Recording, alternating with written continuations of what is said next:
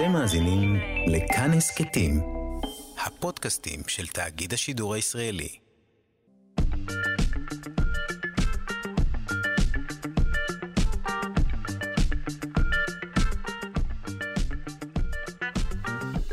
שלושה שיודעים. שלום, בוקר טוב, ברוכים הבאים לשלושה שיודעים. מגזין הרדיו שמספר לכם גם על מוצא האדם וגם לאן הוא הולך. העורך שלנו הוא רז חסון, המפיקה אלכס לויקר, על הביצוע הטכני אלון מקלר, אני שרון קנטור. היום נשמע על ההשפעות של רעש תנועה, על הלמידה ועל הזיכרון אצל ילדים, אה, וגם על שימוש בקנאביס בממלכת יהודה. נשמע לי מרתק. אני מציעה שנדליק את האור הירוק ונתחיל.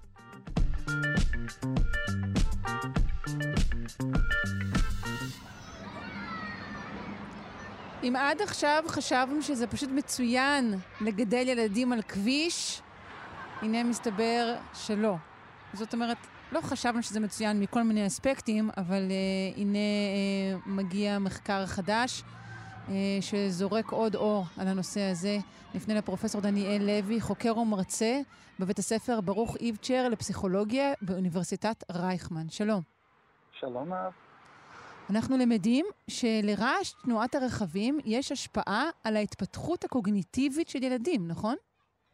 Um, המחקר טוען שכן, אבל גם מעלה הרבה מאוד uh, uh, שאלות ומספק מידע שמעלה לא מעט תהיות בקשר לקביעה הזאת. Mm, כלומר, ייתכן שהמחקר אינו מהימן דיו, אבל בואו קודם כל נשמע עליו, אה, על כמה, יל... כמה ילדים הוא נערך ומה היו המסקנות. אז uh, המחקר נערך על קבוצה די גדולה של מעל אלפיים ילדים, שנמצאים במקום שמאוד, אנחנו הישראלים מאוד אוהבים לבקר בו, בברצלונה, והם פשוט ישבו בין הביצועים הקוגניטיביים של ילדים שלמדו בבתי ספר, שבהם רמת רעש הכביש בכיתות הייתה גבוהה, לעומת בתי ספר ש... כמה שאפשר היו מקבילים, mm-hmm. חוץ מאשר שהיה פחות רעש מהכביש שחדר לתוך הכיתות. ובבתי ספר מקבילים אנחנו מתכוונים שהילדים שהיו שם באו מ- מרקע דומה, לצורך העניין? לגמרי, זה רקע סוציו-אקונומי והשכלה של הורים והמון פרמטרים אחרים. דווקא בנושא הזה הם עשו עבודה מאוד יסודית mm-hmm. ומאוד מדויקת. כדי שההשוואה תהיה השוואה נכונה. כן. אוקיי, okay. ומה הם ואז, מצאו?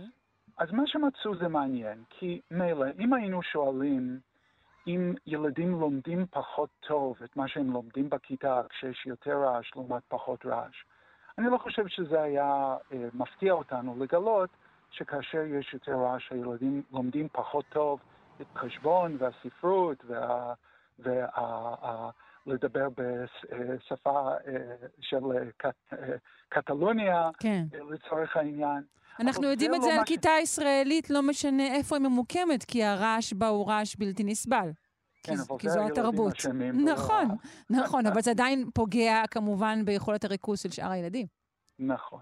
אז זה לא היה מפתיע אותנו בכלל, אבל mm-hmm. מה שהם מדווחים זה שגם במבחנים קוגניטיביים כלליים יותר, שבודקים זיכרון קצר טווח שבודקים יכולות ריכוז במטלה שנערכו בתנאים סטריליים יותר, כן? Mm-hmm. הילדים שלמדו במשך שנה נגיד בתנאים הרועשים, שישבו את הביצועים שלהם בתחילת השנה או בסוף השנה, לעומת ילד, הביצועים בתחילת שנה וסוף שנה של ילדים שלמדו בבתי ספר שקטים יותר, אז הביצועים גם ביכולות הקוגניטיביות הבסיסיות הללו היו נמוך, נמוכות יותר אצל הילדים שלמדו ב... אז זאת הייתה... תראה, אם זה נכון, זה, זה שערורייתי. זה שערורייתי, אבל את יודעת, אנחנו חיים במציאות אורבנית, כן? מעט מאוד ילדים גדלים בסביבה כפרית. אה, זאת חלק מהמציאות. כן, אבל אולי זה ישנה גם... מדיניות תכנונית של בתי ספר, מיקומים שלהם, תנאים אקוסטיים שישררו בהם. אה, אני חושב שזה היה מצוין, אה, אבל אני לא בטוח שקודם כל שזה המרכיב הכי חשוב שצריך לשנות בבתי ספר. יש בטוח. גם חלק נוסף של הממצא, שכפי שאמרתי, כן. קצת מעלה תהיות בקשר לתוקף. נכון, בוא של- נטיל את הספק. הגדול הזה, בבקשה. הספק הגדול היה שכשישבו אה, ילדים שגדלו עם אה, תנאי רעש מוגבר בבתיהם ולא בבתי הספר, אז שם הם לא מצאו השפעה של ילד שגדל בסביבה רועשת. רק בהשפעת הרעש והשינויים ברעש בתוך הכיתות, שהם מדדו בצורה די מדויקת. מהמם. עכשיו, זה אומר שלא כל כך פשוט להגיד שלגדול בסביבה רועשת פוגע בהתפתחות ל- הקוגניטיבית. נכון, אבל אנחנו אולי כן יכולים להגיד שבשעה שהילד נדרש לריכוז, לריכוז לאורך זמן, ואם בזמן הזה יש רעש, אולי זה כן מייצר פגיעה, כי הרי בבתים זה אחרת. אתה לא אומרים לך עכשיו 50 דקות, שב ילדי והתרכז בתרגילים אשר לפניך. אבל שוב, אם הרעש פוגע ביכולות ריכוז, זה היה צריך לפגוע אה, גם הר- מקור הרעש בבית או לא. ההבדל, ואם הפגיעה הייתה ספציפית בחומר הלימוד, אז גם את זה הייתי יכול להבין. כן. אבל הטענה היא- ההשפעה היא על, על יכולות התפתחותיות כלליות יותר. גם שם המדדים הם לא בדיוק המדדים שאני הייתי בוחר ב, מתוך מבחני הקשב שעשו לילדים. Mm, אוקיי. הייתי עובד קצת אחרת, אבל זה בהחלט אה, מלמד אותנו כמה חשוב לקחת בחשבון את אה, ה... נקרא לזה אה, זיהום הסביבה על ידי רעש.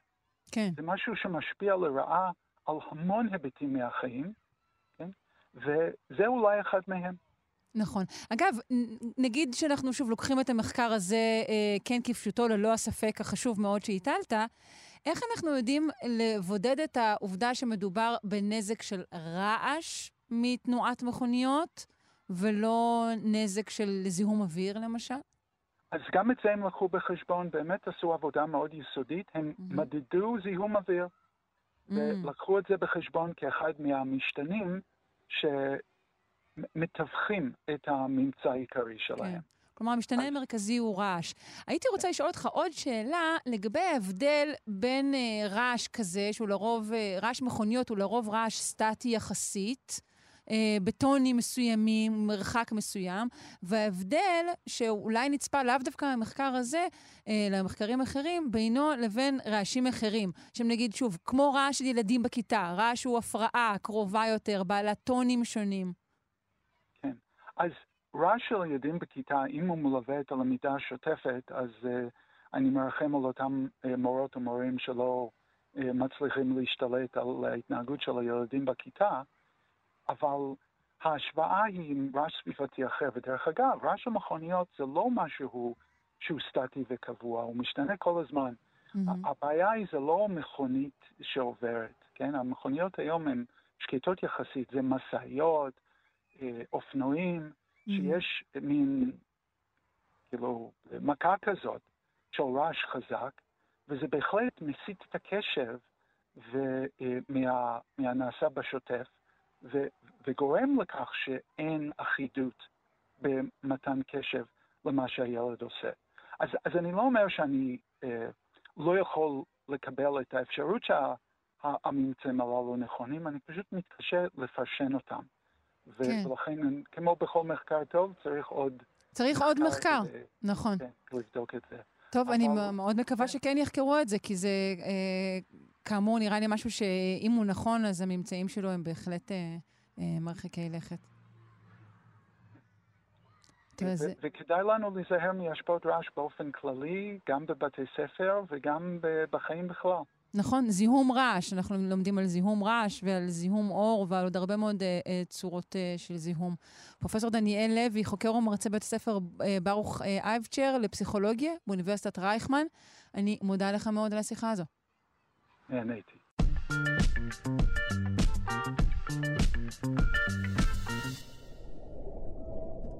לא אחת ביושבי כאן מאחורי המיקרופון, אני חושבת על איך אה, יחקרו את אה, הכחדתנו, מה ימצאו, מה יעיד עלינו, וכעת אני רוצה לשאול, מה גרם להכחדת המגלודון? הוא היה הכריש הגדול ביותר שחי באוקיינוסים. הוא היה בראש שרשרת המזון, אבל זה לא עזר לו. אה, בואו נשמע עליו ועל סופו מהדוקטור אביעד שיינין, מנהל תחום טורפי על בתחנת מוריס קאן לחקר הים, בית הספר למדעי הים על שם צ'רני באוניברסיטת חיפה, ומנהל מרכז הדולפין והים של עמותת דלפיס. שלום. בוקר טוב. בוקר טוב. ככה זה, אתה יודע, ככה, הכחדות, סיומים. מה... קודם כל ספר, נשמע, נשמע עליו, על המגלודון. מי הוא היה? כמה חזק הוא היה? כן, זה... הוא בעל חיים שלמרות שהוא נכחד כבר כנראה לפני משהו כמו ארבעה מיליון שנה, הוא עדיין מעורר אצלנו המון המון אמוציות ורצון למחקר ותחושות, וה... והסיבה היא זה שהוא השאיר אחריו שיניים ענקיות בגודל כף יד כל שן. בגלל זה גם קוראים לו מגלודון. זאת אומרת, שן גדולה, מגלו גדול, דון אה, שן, אה, מגיע מיוונית, באמת הוא היה כריש אימתני, כנראה טורף העל המשמעותי ביותר שחי אי פעם על פני כדור הארץ, הגיע לסדר גודל... רגע, השריד היח... היחיד שיש לנו ממנו זה שיניים? אה, כן, הוא דג סחוס, ולכן אין שם עצמות, זה יותר סחוס. קצת קצת נשארו בכל מיני מקומות טיפה חוליות שהתאבנו, אה, אבל בגדול אה, רוב הממצאים אלה שיניים. כמעט ולא, אין שלד, אין שלד ממש כמו mm, ביונקים okay. אה, או בזוחלים, ששם יש את העדויות של השלד, כי הסחוס פשוט מתבלה, הוא לא נשאר כמו השיניים בהקשר הזה. כן, כן. ולכן זה, זה, אני מניח, עוד יותר עורר את הדמיון ואת הסקרנות, באמת שפגשו את השיניים הענקיות האלה. וואו. באמת הוא היה טורף מאוד מאוד מוצלח בתקופתו, אה, וניזון מכל דבר בעצם. כן, כי טורף מוצלח תלוי מי שופט, מה שנקרא. בדיוק. הנטרפים בטח פחות אה, נהנו מהדבר הזה. נכון. אבל אנחנו בפרספקטיבה של אה, ארבעה מיליון שנה יכולים לדבר עליו כך. באמת הוא טרף כל דבר, מלוויתנים ענקיים וכל דבר בעצם שזז. והוא היה כריש, ולכן מבחינת ה... אה, היכולות שלו כ... כדג שבעצם מתאים את הטמפרטורת הגוף שלו לטמפרטורת הסביבה, אה, אז הוא בעיקר היה שלט בסביבה הטרופית הנעימה עם המים החמימים, ו... כלומר, באילו אוקיינוסים הוא... היו כאלה. זהו, איפה הוא הסתובב? נכון מאוד, אז, אז הוא הסתובב בעצם ברוב האוקיינוסים סביב קו המשווה וצפונה ודרומה. וכשחוקרים את ה, באמת את ההכחדה שלו, ויש המון המון תיאוריות, אחת מהן נדבר עליה בעקבות הכתבה שהייתה והמאמר, אמ, אבל בעיקר מחברים את זה אה, לאירוע גיאולוגי מאוד דרמטי שקרה, וזה היה אה, בעצם החיבור של האמריקות במיצר פנמה בעצם שנסגר. אמ, זה היה בערך לפני חמישה מיליון שנה. וזה שינה את מחזור הזרמים באוקיינוסים, ובעצם הכניס מים קרים מאזורי הכתבים אה, פנימה. וכנראה שהאירוע הזה אה, יצר סביבה אה, פחות נוחה לכריש העצום הזה. המים באוקיינוסים הפכו ונהיו יותר קרים. וזה ו... שינה לא מבחינת תזונה, או מבחינת האופן שבו הוא מסתדר, שגופו מסתדר בתוך המים? אז זה כנראה השילוב של הדברים. ההערכה היא שזה היה בעיקר אלמנט של תזונה. זאת אומרת, מה שקרה זה אה, הלוויתנים הגדולים, שהיו עיקר מזונו, אה, לאט לאט עלו לאזורים היותר קרים, בגלל שלהם יש התאמה אה, משכבת בידוד מאוד טובה mm. וטמפרטורת דם קבועה, אז הם יעשו התאמות לחיים, למים הקרים שהם הרבה יותר עשירים באוכל. ואז הם עלו צפונה, נשארו פחות אה, באזורים הטרופיים ואזורית כמובן את התזונה. אז זה איזושהי תיאוריה אחת שמדברת על זה שנשאר פחות מזון, והתחיל אלמנט של קנבליזם, זאת אומרת המגלודונים הגדולים כדי לשרוד אכלו את היותר קטנים. אה, וכנראה זה פגע באוכלוסייה, זה איזושהי תיאוריה אז אחת. אז מין שאכל את עצמו, אוקיי. זה סוג של תיאוריה אחת. Mm-hmm. תיאוריה נוספת מדבר על זה שהאורקה, או בעצם אב קדמון של האורקה, שהיום היום הוא הטורף העל במערכת, הכי אימתני, התפתח באותה תקופה, וייתכן שגם הוא תרם לזה שיהיה פחות מזון, אולי גם הוא הצליח לטרוף עם האינטליגנציה הגבוהה את המגלדונים, אולי הצעירים, אולי גם בוגרים, אני לא יודע, mm-hmm. אבל זה גם פחות או יותר באותה תקופה החל לקרות ולכן מחברים את הדבר הזה. ובעצם המחקר האחרון שפורסם לאחרונה, ובשביל זה התכנסנו, מדבר על זה ש... שהאמלץ הלבן, שהוא אומנם הרבה יותר קטן מה...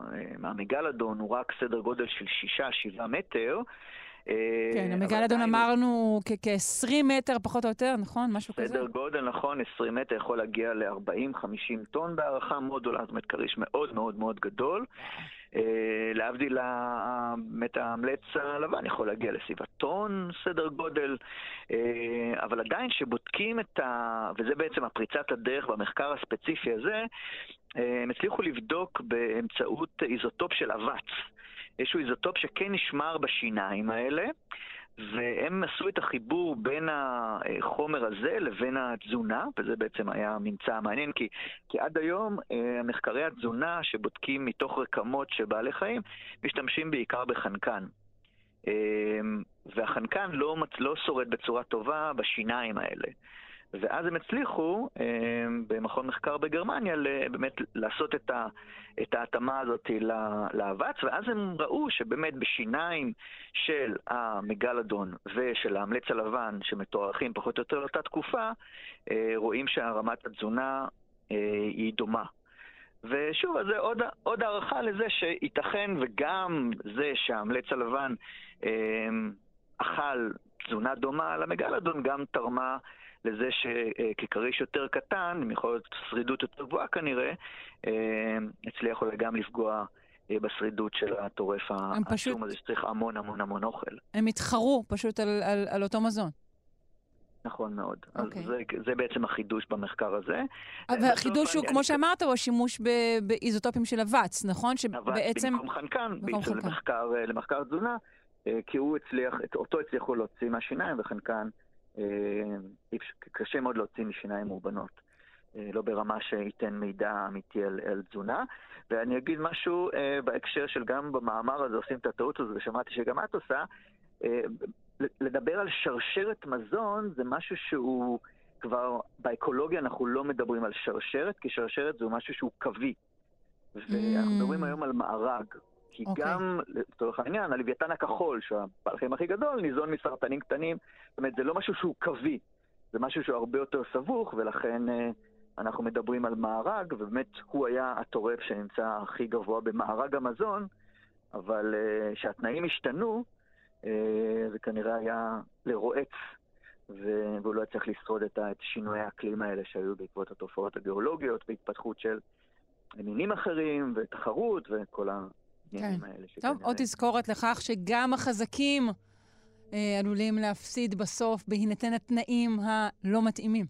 אה, דוקטור נכון. אביעד שיינין, אני מודה לך מאוד, מנהל תחום טורפי על בתחנת מוריס קאן לחקר הים, בית הספר למדעי הים על שם צ'רני באוניברסיטת חיפה, ומנהל מרכז הדולפין והים של עמותת דלפיס. בוקר טוב.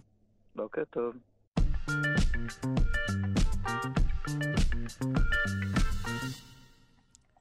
האם אכן השתמשו בקנאביס למטרות פולחן בממלכת יהודה? אה, נבדוק האם זה אכן גילוי ראשון, ומה בדיוק עשו עם הקנאביס הזה, עם הדוקטור ערן אריה, ארכיאולוג מאוניברסיטת חיפה. שלום, בוקר טוב. שלום, שרון. היי. אז האם מדובר אכן בגילוי מסעיר, או שמא היו כבר, כי אני זוכרת שאחת לכמה זמן מתפרסמים גילויים דומים לאלו, על שימוש בקנאביס למטרות פולחן. ואנחנו מדברים על גילוי בהחלט מסעיר וראשוני. הוא פורסם לראשונה לפני שנתיים והוא חוזר וצף מדי פעם, mm.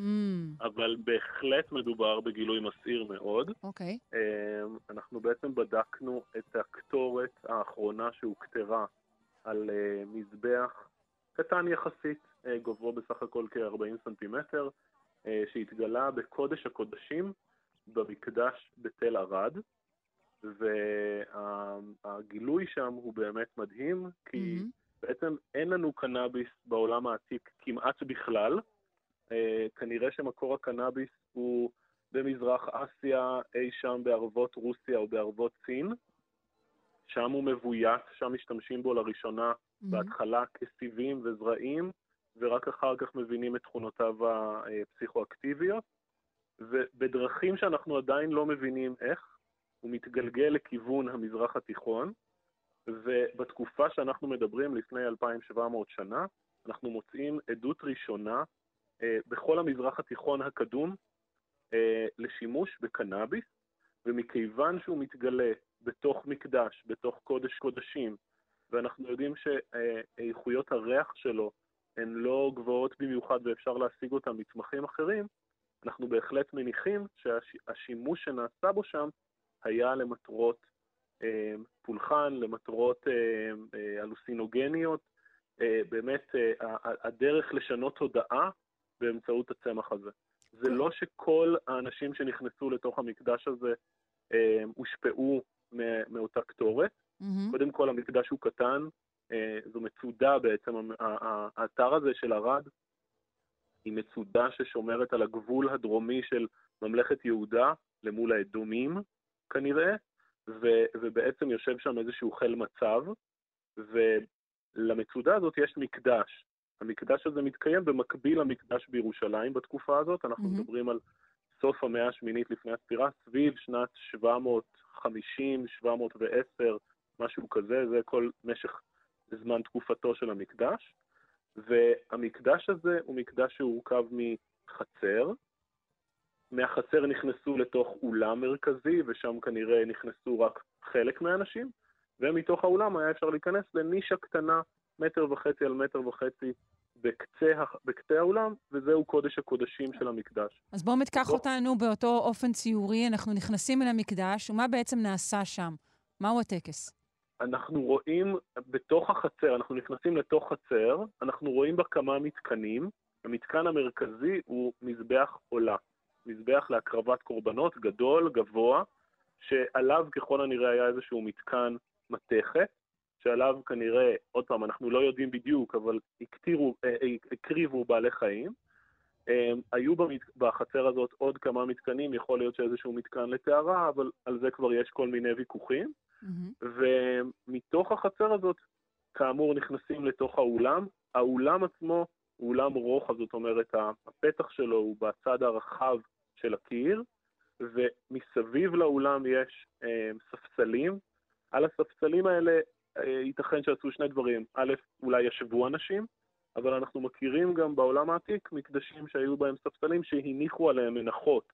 זאת אומרת, מאמינים שמגיעים למקדש, מביאים איתם אמ, אוכל, מביאים איתם כלים שונים, מביאים איתם אה, צלמיות, כל מיני דברים ש, שקשורים לפולחן האל, אז יכול להיות שפשוט הניחו אותם, את, ה, את אותם חפצים על הספסלים, וכאמור, מתוך האולם עלו שלוש מדרגות כדי להגיע לקודש הקודשים. קודש הקודשים הוא החלל הפנימי ביותר, הקטן ביותר, האינטימי ביותר, זה ש...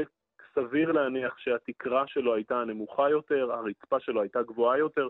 זאת אומרת, מדובר כאן באמת באיזושהי נישה, שרק אדם אחד בכל מקרה יכול להיכנס אליו פיזית. אנחנו לא יודעים בדיוק מי הוא היה אותו אדם, והאם זה באמת היה רק אדם אחד שהורשה להיכנס, כמו התיאור בבית המקדש בירושלים, אבל אנחנו יכולים לתאר שזה היה דומה.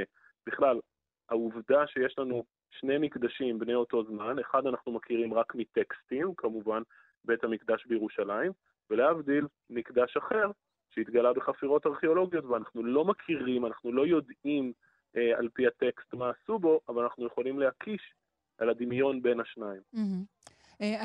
בשנים האחרונות מתעורר אה, כמובן שוב הדיון בשימוש בחומרים פסיכואקטיביים כחומרים, נקרא להם נגיד מקצרי דרך, להתגלויות רוחניות, אבל לאורך הרבה מאוד שנים העניין הזה היה מוכחש, ועכשיו אנחנו מגלים שכן, לפני כן נעשה שימוש כזה. בעצם מה הייתה הכוונה הרוחנית של השימוש בחומר? אנחנו רק, אנחנו רק יכולים להניח, שוב, כאן אנחנו נכנסים לתוך עולם שלם של פרשנויות ארכיאולוגיות. ואנחנו בהחלט יכולים להניח מתוך ההכרה שלנו בחומרים הלוסינוגניים אחרים מהמזרח הקדום, שגם בהם נעשה שימוש לצורכי פולחן, זאת אומרת, יש לנו למשל אצל הפלישתים, אנחנו מכירים, מצאו גם כן בשנים האחרונות, שימוש באגוז מוסקת, שאנחנו מכירים אותו בתור איזשהו תבלין לעוגה, אבל יש בו גם תכונות הלוסינוגניות. כן, משתמשים בו יותר מדי, אה, כן, זה לא כזה. אה, וגם שימוש בצמח אחר שנקרא שיכרון. אה, אז הפלישתים עשו שימוש בצמחים האלה. אנחנו מכירים למשל שימוש בקפריסין באופיום, שאנחנו חושבים, שם אנחנו לא מצאנו אותו עדיין בהקשר פולחני, יכול להיות שזה היה גם לצרכים רפואיים. אבל אנחנו לא בטוחים.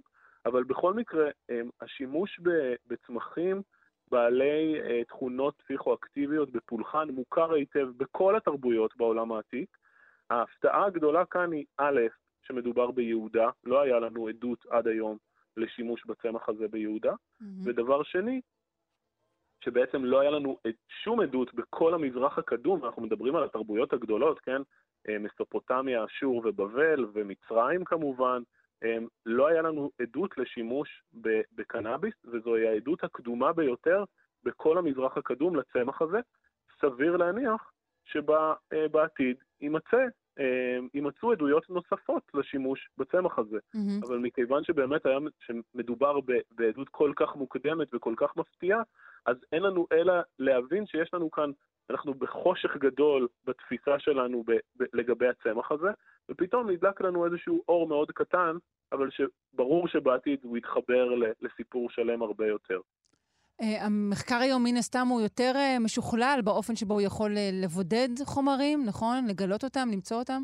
נכון, אז בעצם המזבחות האלה שאנחנו מדברים עליהן, אנחנו עוד לא, לא, לא, לא, לא דיברנו גם על חומר נוסף שהתגלה שם, התגלו שם שני מזבחות, על מזבח אחד הוכתר כאמור קנאביס, על המזבח השני נמצאה לבונה, שהוא גם כן צמח מאוד חשוב, הוא מגיע מדרום ערב הסעודית או מעומאן של ימינו, ו- וכנראה באמצעות אה, שיירות דרך המדבר, אה, דרך הבשמים, הגיעו לאזור שלנו, אולי גם הקנאביס, אנחנו לא בטוחים, אנחנו לא יכולים לדעת, אבל uh, בעצם התפיסה הזאת שיש כאן איזשהו מקדש, כן, שיושב על צומת דרכים, שמביאים אליו אה, חומרים ממקומות שונים, אה, ברור שיש כאן איזשהו משהו חשוב, משהו שהממלכה, ממלכת יהודה, יכולה לתחזק, אה, והמחיר של החומרים האלה הוא מאוד מאוד יקר.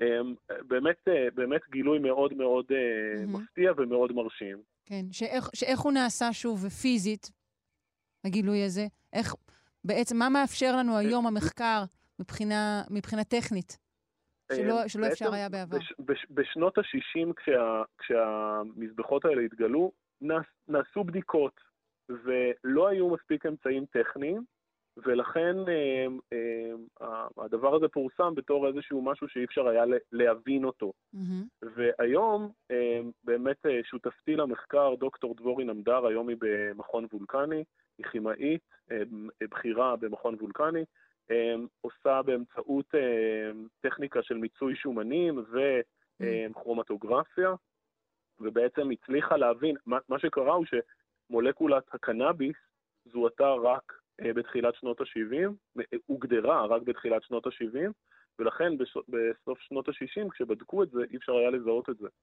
ו... והיום, כמובן שיש לנו את הכלים האלה, החומר האורגני, צריך להגיד, על שני המזבחות, השתמר בצורה נפלאה, גם בזכות שני דברים. אחד, כמובן, המדבר, שמשמר חומר אורגני mm-hmm. בצורה טובה, היובש, ודבר שני, אמ, המקדש הזה הוא לא הוחרב, הוא פשוט נקבר.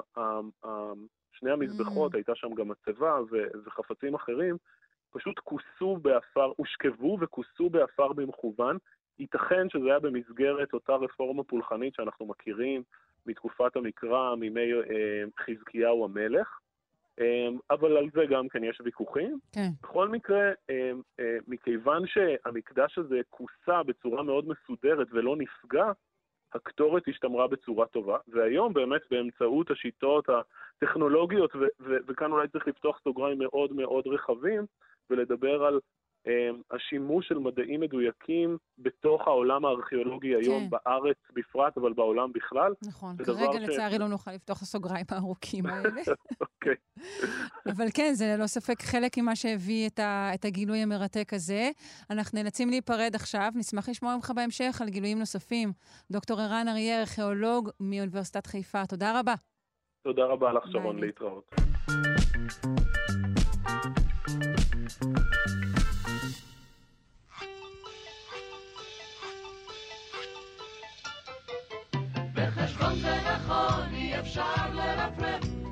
בחשבון זה נכון, אי אפשר לצפצף. בחשבון זה נכון, אי אפשר לזייף. אך מי אמר שבחשבון אי אפשר לקיים? ידוע שמאזיני שלושה שיודעים בהיותם עסוקים כמובן אה, במחקר או בקריאה לא רואים טלוויזיה, אבל אם במקרה כן חלפו הם בסלון ליד מכשיר, אולי נתקלו בשעשועון הקאלט עוגה או לא עוגה. והסיבה שנזכרתי בתוכנית אה, מופרכת זו, אה, היא פינת המתמטיקה שלנו היום, שהבטיחו לי שמדברת על עוגה שאפשר לאכול, אבל אי אפשר לצפות. לפני כרגיל למיכאל גורודיני, מכון דוידסון, הזרוע החינוכית של מכון ויצמן למדע. שלום. שלום, שלום. הכותרת הולמת בהחלט, כי עוגה כזאת, זה, זאת העוגה שצריך לשאול עליה. אם לגמרי. עוגה או לא עוגה. אז עוגה או לא עוגה? אה, אז צריך להבין קודם מה זה, מה זה הדבר הזה, מה זה היצור המתמטי המשונה הזה. ומסתבר שאפשר להגדיר בצורה, בצורה די פשוטה. אה, לא, לא נלאה את המאזינים עם, ה- עם משמעות, אבל באמת, קשה מאוד להלאות את המאזינים שלנו, דע לך, קשה מאוד. אה, משוואה מאוד מאוד פשוטה, אה, שקשורה ל-1 חלקי x, אבל אפשר להגדיר בצורה, אה, אה, תסמכו עלינו, אפשר להגדיר בצורה מתמטית מאוד מאוד פשוטה. עוגה שכל, כמו מין אה, עוגת חתונה כזאת שבאה בקומות, וכל קומה היא באותו גובה, אבל אה, הרוחב של הקומות הולך ומצטמצם לפי נוסחה מסוימת, לפי כלל מסוים, שוב, לא מסובך מדי. אה, והיא אינסופית. זאת אומרת, יש אינסוף קומות. הקומה הראשונה של העוגה היא מין אה, גליל כזה, די אה, רחב ויפה. הקומה השנייה, באותו הגובה כמו של הראשונה, היא יותר קטנה. הקומה השלישית, שוב באותו הגובה, יותר קטנה ויותר קטנה. זאת אומרת, כל פעם הגובה של הקומות נשאר אותו גובה, והרוחב הולך ומתכווץ. מהמם. ומסתבר שלעוגה הזאת, עכשיו אם אני רוצה למדוד את העוגה הזאת, אני יכול למדוד שני דברים. קודם כל אני יכול לשאול כמה עוגה יש שם מבחינת נפח. כלל אפשר לחשב את זה, שזה לא מסובך מדי, ושזה יוצא נפח סופי. זאת אומרת, למרות שיש אינסוף קומות, בגלל שהן הולכות ו- ו- ומתכווצות, בגלל שהרוחב כל פעם של כל קומה הולך ונהיה יותר ויותר ויותר ויותר ויותר קטן, לכל הדבר הזה יש נפח סופי. עכשיו, זה כבר מפתיע, זה כבר מוזר, איך זה לצורה שנמשכת עד אין סוף, יש כמות חומר סופית ש... שמייצרת אותה, אבל זה אנחנו עוד איכשהו יכולים ל- ל- ל- ל- לעקם את המחשבה שלנו ו... ולשכנע את עצמנו שזה... כן, אפשר כי לכל- להבין את זה. נכון, כי לכל קומה צריך פחות ופחות ופחות ופחות, אז אנחנו מתחילים עם כמות מסוימת של אה, בלילת עוגה, של, אה, של חומר. כל פעם לוקחים פחות ופחות ופחות ופחות, ואז הגלי, הדלי הזה מספיק לנו כדי לייצר את, ה, את העוגה האינסופית. המקום שבו זה נהיה באמת מוזר, זה, ש, זה כשאנחנו שואלים, אוקיי, מה עכשיו אם אני רוצה לצפות את העוגה הזאת? למרוח עליה, למרוח עליה ציפוי. אה, ואז זו- מבחינה מתמטית זאת לא שאלה של נפח, אלא של שטח פנים. זאת אומרת, מה השטח של, ה, של המעטפת? כמה, כמה ציפוי אני צריך כדי למרוח את כל העוגה מסביב? קודם כל, די הרבה, כי זו עוגה אינסופית. אז מסתבר שאין סוף. אה, למרות שהנפח של הדבר הזה הוא סופי, וזאת אומרת שזאת עוגה שאפשר לאכול אותה, אם- במובן מסוים, כן? אהה, כן.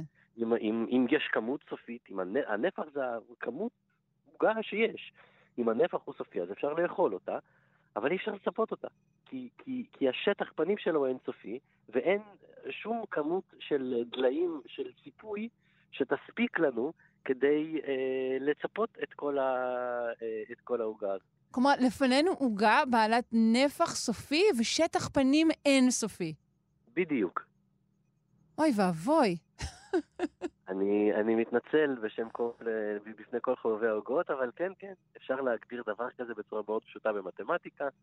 אם את מרגישה לא בנוח, אז תנוח דעתך, את בחברה טובה. גדולי המתמטיקאים של המאה ה-17 שברו על זה את הראש, כולל ריבים מאוד לא נעימים אחד, אחד עם השני, האשמות שמדובר פה בשטויות ובהבלים, אה, עד שבסוף הם הצליחו לסדר את זה ולהבין אה, אה, מה בעצם, מה בעצם קורה שם. אבל כן, עוגה שאפשר לאכול.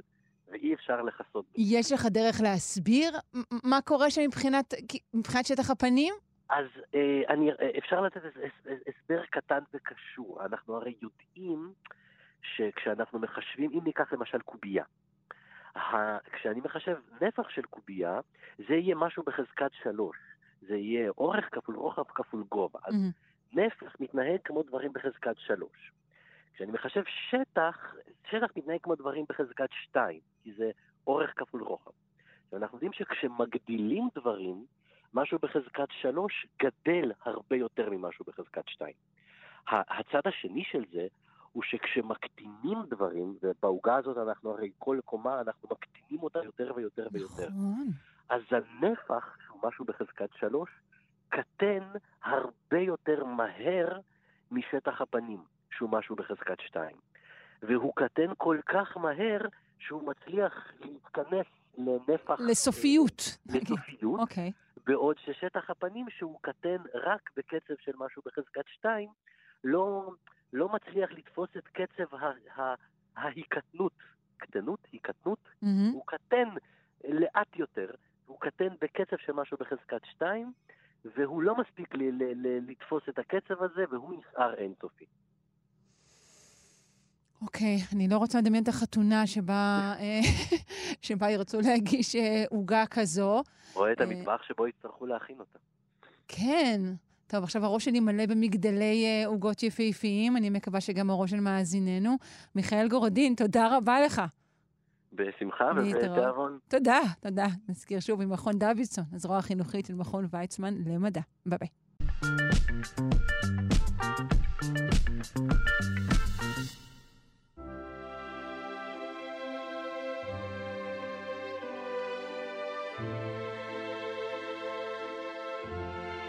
פינת השירה שלנו תוקדש היום אה, לג'ודי גרלנד, עוד אה, כוכבת שכרבות ורבים אה, הייתה לה אה, התחלה מתוקה וסיום טרגי. נשוחח אה, כרגיל עם רונה ישראל קולט, מורה לפיתוח קול ומנהלת קוואלי, כיתות האומן והתחרות הבינלאומית לשירה אומנותית בזיכרון יעקב. שלום. שלום שרון. את אמרת שהייתה התחלה מתוקה, אבל אה, בואי נערער לא התחלה, לב, לב, התחלה, כן, התחלה בעייתית, הייתי אומרת לב זוהר וסיום עגום. פחות או יותר כך. אמ, אני לא יודעת, אני לא יודעת אם ה... אני חושבת שהכל שם מאוד מאוד מעניין, ואני חושבת שאחת הסיבות שעשו את הבלתי נשכח הזה שיש לה, בסיפור שלה, בפרסונה שלה, בעיקר בקול שם, עם תמהיל של כל כך הרבה ניגודים, שעשו אותה באמת בלתי נשכחת, ובאמת העניין שהיא הייתה אמורה להיות מתוקה, אבל היא לא הייתה בדיוק מתוקה. Mm-hmm. אבל אנחנו חוגגים לה, כי עוד יומיים אה, חוגגים 100 שנה להולדתה. כן. היא באמת אה, אגדה, ואני לא, לא, אני די מאמינה שעוד 100 שנים, אני מאמינה, אנחנו, אם נהיה פה, נחגוג לה גם. כי היא בלתי נשכחת. אולי אפילו את ואני נהיה פה, מי יודע. אה, קדימה, בואי, תגידי עוד דברים על הקול שלה. התחלת להגיד שהקול שלה היה מיוחד. כן, אז אני, אני חושבת שבאמת מה שעשה אותה כל כך מיוחדת זה באמת, ה, נקרא לזה אולי, ה, היופי האלמותי של הכמעט. היא הייתה כמעט מה שרצו ממנה, כמעט מה שהנדסו אותה להיות, אבל המרווח הזה בין הכפוי למצוי, זה מה שהפך אותה, אני חושבת, לכל כך אה, יחידה במינה. אבל בואי נתחיל מההתחלה ואני אסביר למה אני מתכוונת, כי okay. היא אוקיי. נולדה אה, לא כג'ודי גרלנד, אלא כפרנסיס את'ל גאם, שם שהוא לא בדיוק אה, אה, זוהר. פחות טוב מג'ודי גרלנד, זה בטוח. כן, פחות, גם. ב-1922, ב-10 ביוני, והיא נולדה ישר לבמה. היא בת למשפחת בדרני וודוויל, אימא מאוד מאוד דוחפת, שהיא תראה אותה אחר כך ממש כמושת. הם העלו אותה בגיל מאוד צעיר לבמה, בגיל שנתיים, עם, עם חיתול. ומבחינת ההתפתחות הווקאלית, ברור שזה כבר מראה על כישרון נדיר, כי בגיל שנתיים את בטח מכירה, אפשר למלמל קטעי משפטים, אפשר לשיר פה ושם, בסולם לא ברור, אבל לשיר משהו קוהרנטי, ועוד שישמעו אותך, זה באמת נדיר, והיא הפכה להיות האטרקציה של המופע המשפחתי, והמפרנסת העיקרית, וההתחלה היא שלישיית האחיות של האחיות גם, והיא התחילה את החיים הכפולים שלה, זאת אומרת, היא קיבלה גם את סימני ההיכר הווקאליים שלה. אז בואי נשמע אותה בגיל שבע עם שתי האחיות שלה, היא הכי צעירה, אז קל לזהות את הקול שלה.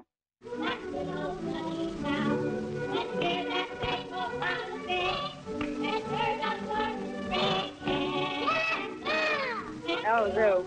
אז כן, בוודוויל צריך גם לרקוד וגם לשיר, ולכן גם אם היו מיקרופונים, אין טעם להשתמש בהם. אתה צריך לדעת להקרין את הקול שלך החוצה, להגביר את האוברטונים הבהירים, והשירה תוך כדי ריקוד בהחלט חיסתה את מערכת הנשימה שלה, את המיתרים שלה, מה שבאמת נתנו לה אחר כך סימן היכר ברור של צלילים ארוכים ויציבים במנעד נמוך יחסית, כי הקול שלה היה נמוך. זאת אומרת, מה שגורם לקול מאוד חזק, ש... אה, מאוד דרמטי ומאוד חזק, על חשבון הליריות שלה. וזה כאמור עולם מאוד תחרותי, לא רק עם האקטים האחרים, אלא גם בינה לבין האחיות שלה, שהן מבוגרות יותר, גבוהות יותר ויפות יותר ממנה. כי היא לא הייתה יפה במובן הקלאסי, אני חושבת אם את מדמיינת אותה, אז יש לה מצח גבוה מדי, שזה דווקא מצוין כחלל תעודה, ואף קצר מדי.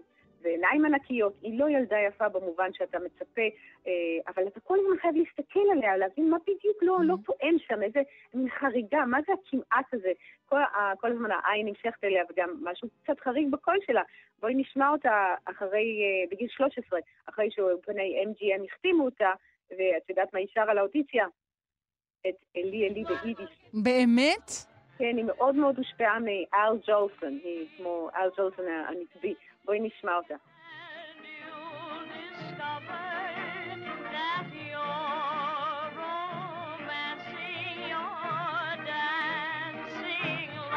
זאת נערה צעירה, ושוב, זה הכמעט הזה, זה לא קול שאת מצפה לשמוע מנערה. זה קול כן, מאוד קול מאוד בוגר. כן, מאוד בוגר, מאוד דרמטי, ובאמת המנהל התיאטרון שטוען שנתן לה את השם ג'ודי גרלנד אמר שהיא הייתה מצליחה, זה באמת ציטוט גם אם היו קוראים לה תל אביב, כי זה כישרון עצום.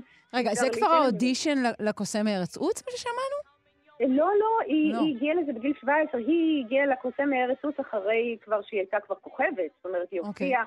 עם uh, מיקי רוני בסדרה של הצבי אנדי הרדי, והיא כבר הייתה, ידעו שהיא כבר כוכבת, אבל היא לא, לא רצו ללהק אותה ל, אה, ל, ל, לשם. לה... היא הייתה ממש צריכה להתעקש על זה אחרי שרצו את שירלי טמפל המתוקה ורצו את דיאנה דרבין, אבל לקחו אותה בסוף.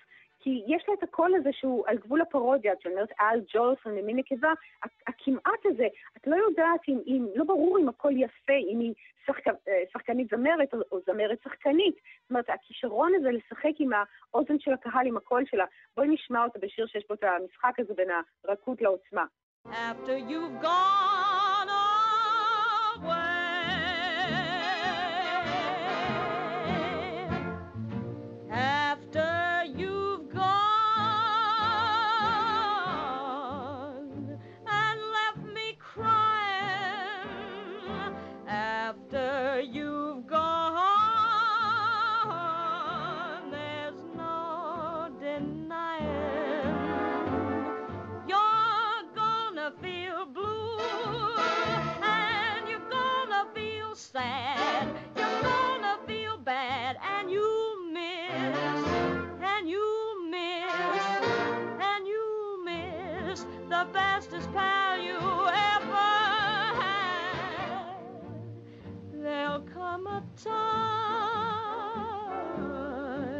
שומעת את הרגע זה מדהים. בקול וואו, שלה. כן, זה נהדר. היא כביכול מורידה את המסכה והיא מפסיקה להיאבק. נכון, היא כאילו מורידה את הדרמה פתאום. נכון, זה ממש זה, ממש זה באמת יפה. המשחק הנפלא הזה שהיא יכולה, בקול הזה שהוא כל הזמן תובע הכרה, הוא כל הזמן תובע את המקום שלו בנחישות.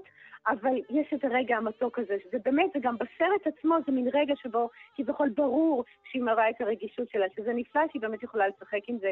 ואני חושבת שזו אחת הסיבות שהיא הפכה למין גיי אייקון ולאחת הדמויות שהכי מרבים לו לחכות במופעי דרג, כי למעשה יש היא מתחפשת לאישה. מצד אחד היא, היא ה-all American sweetheart, בת השכן, אבל היא לא יפה מספיק, והגוף שלה לא בדיוק נשי, והיא לא בדיוק מתוקה, והגוף שלה והקול שלה שידרו משהו אחר. טוב, וגם הקול שלה הוא לא מאוד גבוה, אז אולי כמופעי דרג ניתן לעשות בו שימוש טוב יותר. והיא גם כולה מטר חמישים, היא נמוכה מדי, ותחשבי על חיים שלמים של ריקוד על עקבים דקיקים. וכמובן זה לא עזר שהיא לא התאימה, והיא פרחה בשיטת האולפנים בתקופה, שיא התקופה של שיטת האולפנים, וכל המנהל, לואי בי מאיר של, של MGM, כל הזמן קרא לה הגיבנת הקטנה שלי, וניסו כל הזמן להנדס אותה, לשחק עם השיער שלה, השיניים שלה, שלה. הגיבנת הקטנה שלי, זה מה שאמרת. הגיבנת הקטנה קראו לה, כן. חצי עקומה כזו. והיא הייתה כל הזמן כדורי הרזייה וכדורי מרץ וכדורי שינה. מרץ זה כמובן... שזה גם מה שחיסל אותה בסוף, ככל הנראה. זה, זה, זה מה שחיסל אותה. אבל אנחנו, הם יצרו תרנגולת שמטילה ביצי זהב, ובאמת היא הייתה הכוכבת הענקית ביותר, ואנחנו לא יודעת אם נשמע עוד אחד, אבל יש לנו זמן אולי לשמוע שניים, את הלהיט הענק שלה, את uh, Over the Rainbow, מהסרט הקוסם בארץ עוץ, שבאמת בסוף היא קיבלה. ואני חושבת שזה מה שהפך את הסרט גם לאלמותי, שהיא לא בדיוק מתוקה, היא לא בדיוק ילדה, היא כבר בת 17, והמשחק הזה של המתיקות הנפלאה הזו עם הילדה הכמעט חריגה, אני חושבת שזה מה שעשה את זה לנצחי שלו. בואו נשמע את זה מעבר לקשב והענן. When all the world is a hopeless jumble and the raindrops tumble all around, heaven opens its magic lane. When all the clouds darken up the skyway, there's a rainbow highway to be found. Leading from your window to a place behind the sun, step beyond the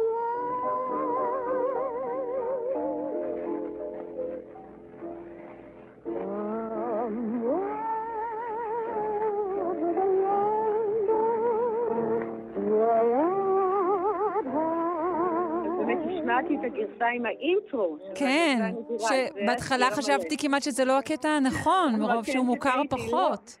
זה השיר המלא, שלא מופיע אפילו בסרט, זה גרסה מ-1948. השיר באמת נפלא, יש גם, אני יכולה לעשות תוכנית של מעל רק מה זה השיר הזה, אבל כמובן גם החיים הטראגיים שלה וההתמכרויות וניסיונות ההתאבדות וחיפוש אהבת אמת חמש פעמים. אז כאמור, היא uh, הייתה כוכבת בשר ודם שאפשר היה להזדהות איתה. הקהל אהב לראות אותה נאבקת, והיא באמת אה, הייתה, מילאה את האולמות וזכתה באוסקר, ובעלת תוכנית טלוויזיה מצליחה, וקונצרטים שנמכרו, ו standing ovation. אז אם יש לנו זמן, אז באמת נשמע אותה בשיר כשהיא מבוגרת יותר, ולא יכלה לשלוט בקול שלה, אבל עדיין, עם היופי והאינטרפרטציה הנפלאה שלה, עם הצלילים הארוכים והמרטיטים האלה ב middle voice, אה, by myself. בהחלט, רק לפני זה ניפרד ממך. בתודה, רונה ישראל קולט, מורה לפיתוח קול ומנהלת קבל לכיתות האומן והתחרות הבינלאומית לשירה אומנותית בזיכרון יעקב, עם הקטע האחרון של ג'ודי גרלן. תודה רבה. תודה. I'll go my way by myself. This is the end of romance. I'll go my way by myself. Love is only a dance. I'll try to apply myself and teach my heart how to sing. I'll go my way by myself like a bird on the wing.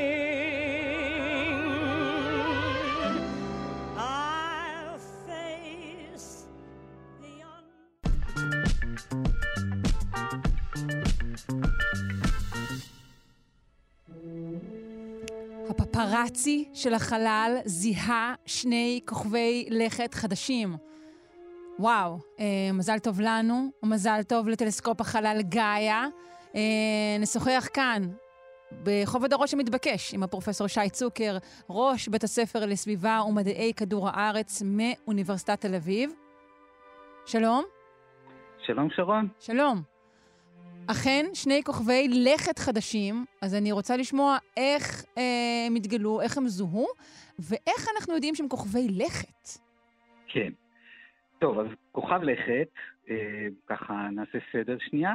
כוכב לכת זה כדור אה, גדול יחסית, אבל האמת היא שהוא די קטן, כמו כדור הארץ. כלומר, אה, כדור של חומר שלא בוער כמו שמש, היא הרבה יותר גדולה ומפיצה אור וחום. אה, אנחנו מכירים את כדור הארץ, אנחנו מכירים את מאדים, נוגה, ואת צדק ושבתאי, שהם אומנם הרבה יותר גדולים, אבל הם עדיין כוכבי לכת. Mm-hmm. זה בשכונה שלנו, במערכת השמש כן, שלנו. כן, כאן קרוב. Mm-hmm. כן. עכשיו, אנחנו כבר אה, עשרות שנים נורא רוצים אה, לדעת מה קורה בכוכבים אחרים. כל הכוכבים שאנחנו רואים בלילה הם שמשות, כמו השמש שלנו, אבל קשה לנו לראות את כוכבי הלכת שיש להם, כי הם קטנים ולא מפיצים אור כמו שמש. משנת 95, 1995, הסכר נפרץ והתחלנו לראות כוכבי לכת, או לא בדיוק לראות, אבל אה, לגלות סימנים לקיומם. עדויות חותכות לקיומם, ואנחנו בעצם כבר נמצאים במצב שגילוי של כוכב לכת אחד או שניים, כמו שקרה עכשיו, כשלעצמו, הוא כבר לא כזאת חדשה מרעישה. כן, אבל רגע, מה השתנה בעצם ב, ב, ב, במדידות, בתצפיות, שגרם לכך שמ-95 אנחנו כן מצליחים לראות כוכבי לכת? אה, מכשור הרבה יותר, השקעה רצינית של, אה, אה, פיתוח של מכשירים מאוד מדויקים, שמאפשרים לנו לראות את התנועות הקטנות של הכוכב, שנובעות מהעובדה שכוכב לכת מסתובב סביבו. Mm. זה החידוש הגדול בשנת 1995. פעם mm-hmm. ראשונה שראו כוכב לכת באופן הזה. אבל יש עוד שיטה. השיטה השנייה היא השיטה הממוזלת, אה, בפוקס. אה, אנחנו יכולים לראות שכוכב אה, לכת שמקיף כוכב, שמש, מסודר באופן כזה שכל פעם כשהוא מסתובב, כשהוא חג סביבו, הוא מסתיר לנו חלק קטן מהכוכב, ולכן אנחנו רואים שהאור שמגיע אלינו מהכוכב טיפה נחלש באופן מחזורי. כלומר, אנחנו מזהים אנחנו... על ידי ההסתרה של האור. בדיוק, אה. בדיוק.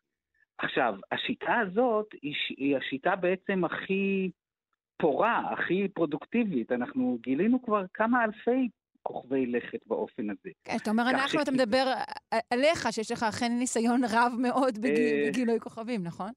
אני אומר, החבר'ה שלי. אוקיי. אה, אני חלק מקהילה של אה, ציידי פלנטות, נקרא להם ככה.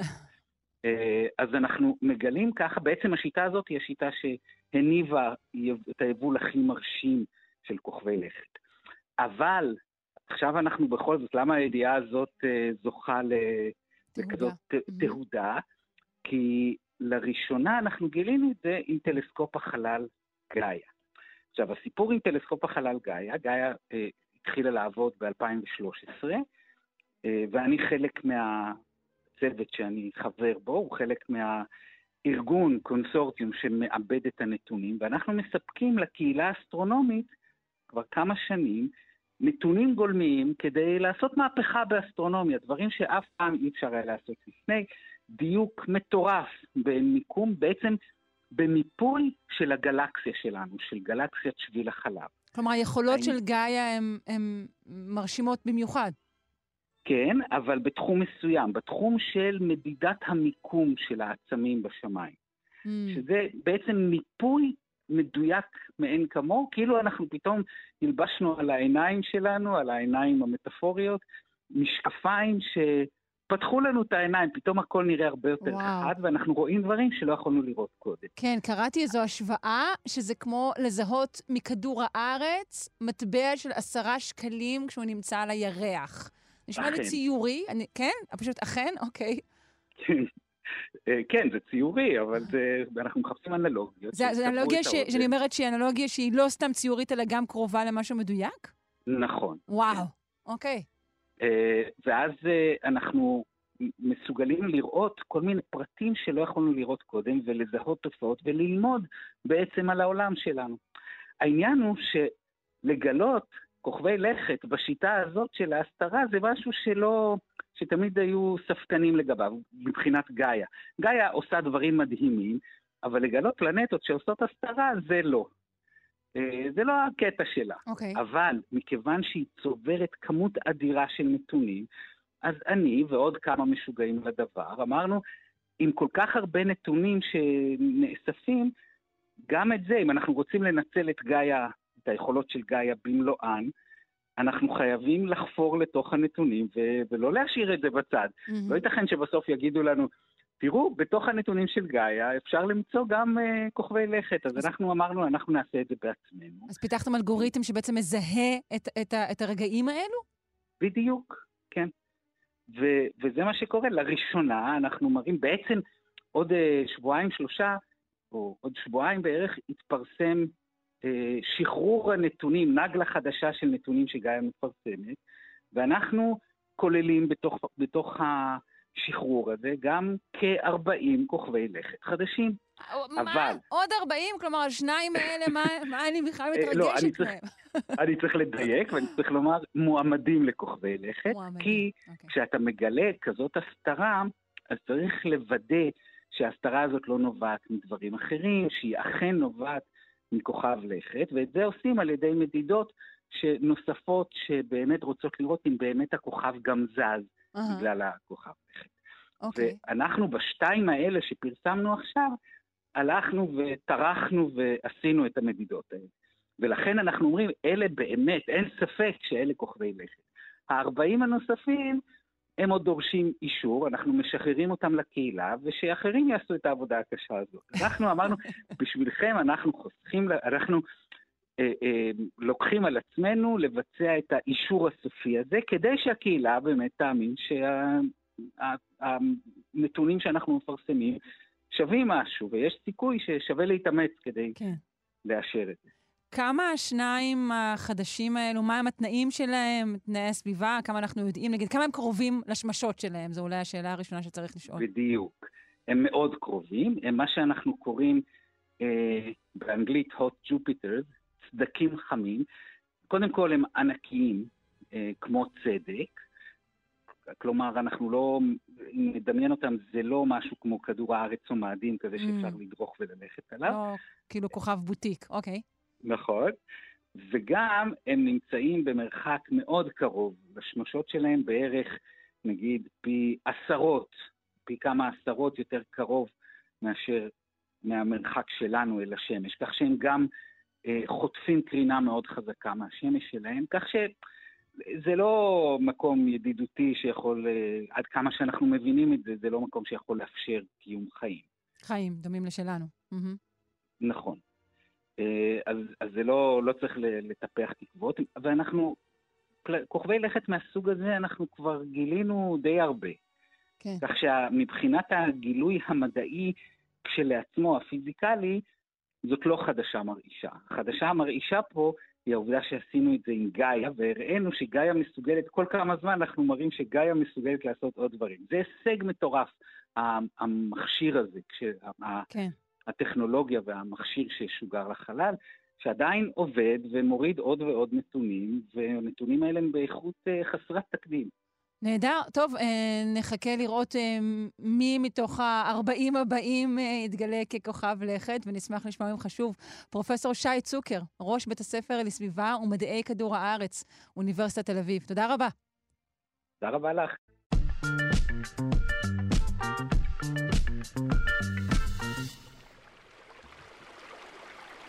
אחת לזמן מה אנחנו מתבשרים על שינויים בהרגלים ואפילו בהתמכרויות הקטנות שלנו, אה, שניאלץ לסגל בעקבות משבר האקלים. אה, זכורות לי ההבטחות לפרידה מקפה לפני אה, כמה חודשים, וכעת אנחנו מדברים אולי על פרידה מיין. שכן הענבים הם רגישים מאוד, ואזורים שהולכים ומתחממים והולכים ומתייבשים, כבר לא ניתן יהיה לגדל בהם ענבים אה, כפי שהיה נהוג עד עכשיו. אבל אולי, אולי, בשורה תגיע מכרם ניסיוני בשדה בוקר. אנחנו רוצים לשוחח עם הפרופסור אהרון פייט מהמכונים לחקר המדבר על שם בלאושטיין באוניברסיטת בן גוריון. בוקר טוב. בוקר טוב. מהי הבעיה הייחודית של הענבים לעומת גידולים אחרים? ייחודית או פשוט קיצונית יותר? בעצם ענבים משמשים ליצירת יין, והגפן בעצמו הוא צמח שלא כל כך מסתדר עם מליחות בקרקע או מליחות uh, uh, במים. Um, ואז מה שקורה, שבסופו של דבר המלחים האלה או, או שפוגעים ביבול או שפוגעים באיכות. צריך לזכור שבסופו של דבר ענב הוא לא סתם פרי, אלא הוא הבסיס ליצירה משקה, היין, וההרכב הכימי, ההרכב הארומטי של הענב מאוד מאוד חשוב באיזון של היין. לכן אם אנחנו רוצים יינות באיכות גבוהה, אנחנו צריכים לדאוג לפרי באיכות גבוהה, וזה תלוי בהחלט גם באיכות הקרקע, באיכות המים שאנחנו משתמשים. כן, ביינות מדברים הרבה על טרואר, נכון? על תנאי הקרקע של, ה, של הענבים. הטרואר, זהו, שהטרואר זה מכלול של, של, של דברים, של אלמנטים. טרואר הוא מכיל גם כן האקלים, הוא מכיל את ה, בתוכו בהחלט את, ה, את הקרקע. Mm-hmm. וגם לפעמים מחשיבים בתוך הטרואר גם את אופן הגידול של, ה, של הקורם. Mm-hmm. Mm-hmm. כן. עכשיו, מזה שנתיים לפחות, נגיד במקומות כמו קליפורניה, יש ממש מצוקה בגידולי הענבים, נכון? יש בעיה קשה בכלל. בואו בוא נדבר על אזורים שלא סובלים מחוסר מים. בואו נדבר על צפון איטליה, צפון מזרח איטליה. אז יש גפנים בני 20-30 שנה שפשוט קורסים בשנים האחרונות אה, בגלל אה, אה, חוסר מים פתאומי. בגלל ש... בגלל בצורות האקלים... פתאומיות. כן, בדיוק. בצורת, נקרא לזה בצורת, אבל באיטליה, צפון מזרח איטליה יש, קשה, אנחנו לא, לא מדברים על אותה בצורת שיש כן. בארץ. אנחנו מדברים על חוסר מים במשך נגיד שבוע, כן. עם טמפרטורות מאוד גבוהות, וזה מקשה מאוד על, ה, על הצמחים שהם בעצם עצים, כן? גפן הוא בסופו של דבר יכול להגיע לממדים של עץ. Mm-hmm. וגפנים, אה, בעיקר גפנים ותיקים של אזורים של בורדו, של צפון איטליה, שהם אה, אה, גפנים מאוד מאוד בעלי ערך גבוה, אה, לא, לא מספיקים אה, להתמודד עם השינויי האקלים הגוברים אצלנו. כן. שהם גוברים בקצב. גבוה ממה שציפו, ונזכיר שהתחזיות, שככל הנראה ריאליות, צופות עלייה של כשלוש מעלות נכון, עד סוף המאה הזו. נכון. אה... וזה, וזה באמת בעיה מאוד מאוד קשה. אנחנו ערכנו כמה כמה ניסויים בנושא. אה, ניסוי אחד מאוד מעניין זה שהשווינו את ההתמודדות עם אה, שתי מעלות הפרש אה, בין 30 זנים של גפן שונים. רגע, אז אנחנו מדברים עכשיו על הכרם הזו, הכרם שלכם, הכרם הניסויית? זה כרם נוסף. שיש לנו mm-hmm. בשיתוף פעולה עם המו"פ רמת הנגב. אוקיי. Okay. ושם יש לנו קולקציית זנים, אה, שבעצם קולקציית זנים שגדל, אה, ש, שחלק ממנו גדל במצפה רמון וחלק ממנו גדל ברמת נגב. ואנחנו בודקים את ההתמודדות של השלושים הזנים האלה אה, לתנאי מדבר, ולא רק לתנאי מדבר, לשינוי של באמת מעלות בודדות בטמפרטורה הממוצעת בעונה. ואנחנו רואים הבדלים אדירים בין הזנים. Mm-hmm. יש זנים שלא מזיז להם, שמתמודדים די יפה בהפרש הזה. ויש זנים, לעומת זאת, שהם סובלים מאוד. יש זנים שהם, שהפרי קורס פשוט על הצמח, מתייבש על הצמח. Mm-hmm. ולכן בעצם מה שצפוי זה לא, לא שלא יהיה יין יותר, אבל נצטרך לבחור בזנים בצורה הרבה יותר מושכלת מאשר מה שעשינו עד היום. אז רגע, מדובר בשינוי של מעלות, מדובר כן. בשינוי של מליחות הקרקע. נכון, וגם גם. אולי של באל, באיזה, באיזה מים נשתמש, נכון? לגמרי. אוקיי. אז אתם בודקים גם תנאי מליחות קרקע וגם שימוש בסוגים שונים של מים? נכון. באוניברסיטה הקמנו באמת אה, קרן ניסיוני, שמשלב בין אה, מליחות לבין אה, רמות השקיה שונות של מים. למה אנחנו עושים את זה? כי בסופו של דבר מסתבר שעד 2050 יהיו לנו יותר מ-50% מהשטח החקלאי העולמי שיסבול ממליחות יתרה בקרקע. אוי ואבוי. עכשיו, זה המון, זה המון. וכיום יש לנו ב, למשל מדינות כמו אה, הודו, אה, כמו פקיסטן, כמו מצרים, כמו ארגנטינה, כבר היום 30 אחוז מהשטח החקלאי סובל מליחות יתרה בקרקע. עכשיו, זה באמת אוי ואבוי, כי מליחות בקרקע, מליחות יתרה בקרקע, גורם להפחתת היבול והפחתת האיכות, כן? עכשיו, אנחנו בישראל די מפונקים, אנחנו משקים את הצמחים שלנו עם מים שעברו התפלה ודסליניזציה. זאת אומרת שהוציאו את המלחים מתוך אותם המים. אבל זה תהליך יקר, ובהרבה מאוד מדינות בעולם אה, אין אפשרות ל- ל- ל- לעשות את התהליך הזה מסיבות כלכליות. וגם אצלנו, בסופו mm-hmm. של דבר, בקבוק יין אה, בסופר בינוני אה, עולה פי חמש ממה שעולה באיטליה, שזה... כן, כן, אבל בחלק... גם שאר הדברים עולים בין פי חמש לפי עשרים, אז אנחנו לא מאוד מופתעים. נכון. זה לא בהכרח נכון. קשור דווקא לענבים, אלא קשור לזה שזה מה שהשתרש כאן בתרבות החק... הכלכלית שלנו. אה, אילו סוגי ענבים אה, גידלתם אצלכם? כל מיני סוגים? מה שאנחנו מגדלים כרגע זה אה, למעלה, למעלה, מעל הקרקע יש mm-hmm. לנו זן אחד, שהוא זן הסירה. סירה. למה בחרנו בו? אה, כי הוא מין אה, סמן, סמן להכה, לסטרס. כלומר, הסירה סובל ב- ביתר קלות מאשר נכון, זנים אחרים? נכון, הוא מגיב מהר, ואז okay. אנחנו אוקיי. רואים את השינוי מהר. השינוי אה, על פי מה? על פי השונות שמתחת לקרקע.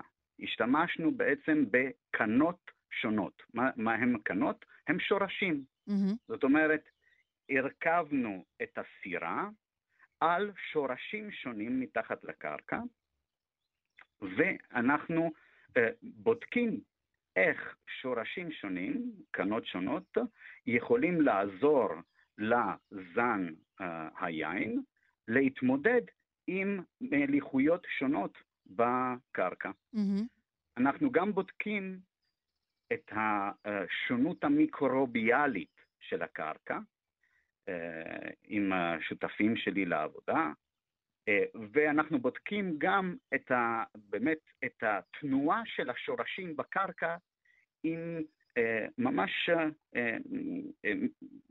מצלמות שנכנסות mm. אל תוך הקרקע עד למטר, מטר וחצי, ולוקחות כל פעם תמונות שנוכל למדוד את התארכות השורשים והתפתחות השורשים בקרקע, דבר שקצת הוזנח בחקלאות ובמחקר בכלל. שאלת השאלות, האם כבר הפקתם יין מן הענבים ש- שכן מצליחים לשרוד?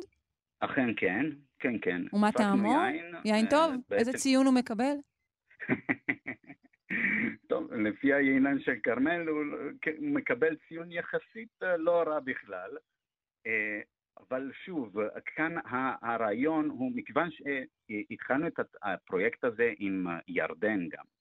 אה. בירדן יש להם גם בעיה של מים כמובן, כן. והם משתמשים במים אה, מותפלים, אבל רמות המליחות במים שלהם יותר גבוהה, והם משתמשים במים האלה לגפן מאכל, לא לגפן יין, יותר לגפן מאכל. Mm-hmm. עכשיו, מה שאנחנו רוצים לעשות עם הירדנים זה אותו משחק, לקחת אה, אה, שונות בשורשים ולבדוק איך השורשים שונים יכולים לעזור לגפן המאכל להתמודד עם תנאים שונים של מליחות. כן. בסופו של דבר, התהליך ההתפלה הוא לא תהליך בר קיימא כיום. כן. אלא, הסת... עולה... אלא, אלא, אלא הסתגלות של זנים שונים לתנאים הקיימים. זה, זה, זה פתרון נכון, נכון יותר. פרופסור נכון. אהרון פרייט, אנחנו נאלצים לסיים את השיחה המרתקת הזו. אני מקווה מאוד שתצליחו ושתסייעו לעולם כולו.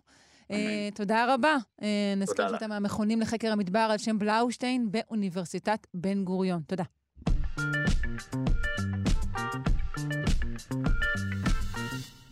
לג'ירף יש צוואר ארוך. הוא יכול לראות אוטובוס לפני שהוא יוצא, ושמש לפני שהיא זורחת. אלו כמובן אה, שורות מתוך לג'ירף יש צוואר ארוך אה, של יונתן גפן, ואנחנו רוצים לשוחח על הצוואר הארוך של הג'ירף. גילויים חדשים בנושא. נפנה לחברתנו ורד שפירא, הביולוגית למכון דוידסון, הזרוע החינוכית של מכון ויצמן למדע. היי, ורד. היי, בוקר טוב. בוקר טוב, מה שלומך? בסדר גמור, האבולוציה של יוני ג'ירף. אז מה קורה שם עם הצוואר הזה? למה? אז, אז כן, באמת לג'ירף יש צוואר ארוך וזה נורא נורא נורא מוזר ככה ונורא נורא שונה. ו, ואנחנו יודעים, כשמדברים על אבולוציה, ש, שכל מאפיין מעניין או שונה או מוזר, הוא עניין של התאמה לסביבה, נכון? איזשהו, נותן איזשהו כן. יתרון אבולוציוני, ו, ואנחנו גם צריכים לזכור שמה שאנחנו רואים זו תמיד נקודה אחת בזמן. כן, תמיד אמרנו, טוב, היה אלים, גבוה, נכון? זה תמיד היה ההסבר שקיבלנו לגבי הצוואר הזה. אז באמת יש ג'ירפה, יש לה צוואר ארוך, יש לה רגליים ארוכות, היא מגיעה לכמעט חמישה מטרים ג'ירפה, והשאלה למה, מה היתרון של הדבר הזה, התיאוריה הראשונה תמיד הייתה, כן, כדי להגיע אל העלים על הענפים הגבוהים. שם אין תחרות, אולי הם טעימים נכון, יותר. ואם יש לנו בעלי חיים שהם אוכלים את העשב הנמוך, ויש כאלה גבוהים יותר שאוכלים את העלים הקצת יותר גבוהים, אז הג'ירפה יש לה יתרון, כי היא מגיעה לעלים על הענפים הגבוהים. אבל יש בעיה עם התיאוריה הזאת. כי בתוך הג'ירפות יש גם ג'ירפות נמוכות. ויש אה, נקבות שהן נמוכות יותר, ויש צעירים שהם נמוכים יותר, וזה בעייתי כי, כי זה אומר שאם זה נותן יתרון לכולם, אז, אז זה לא מסתדר עם המציאות.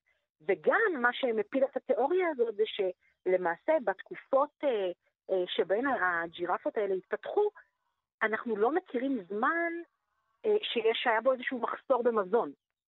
ולכן לא כל כך הגיוני שיהיה לחץ שיגרום לג'ירפות ללכת ולחפש. דווקא זה. דווקא את זה. אוקיי. אז עכשיו אנחנו בעצם, אה, חוקרים הגיעו למאובן נדיר, נכון? של מין מוקדם של ג'ירפואיד, שזו מילה שפשוט נכון. נורא רציתי להגיד. אז כן, אז, אז באמת מחפשים עדויות במאובנים ישנים, במאובנים קודמים, ועכשיו מצאו מאובן שהוא מאוד מסקרן, אבל לפני שנגיע אליו, נגיד מה התיאוריה הנגדית. Mm. התיאוריה הנגדית אומרת ברירה מינית.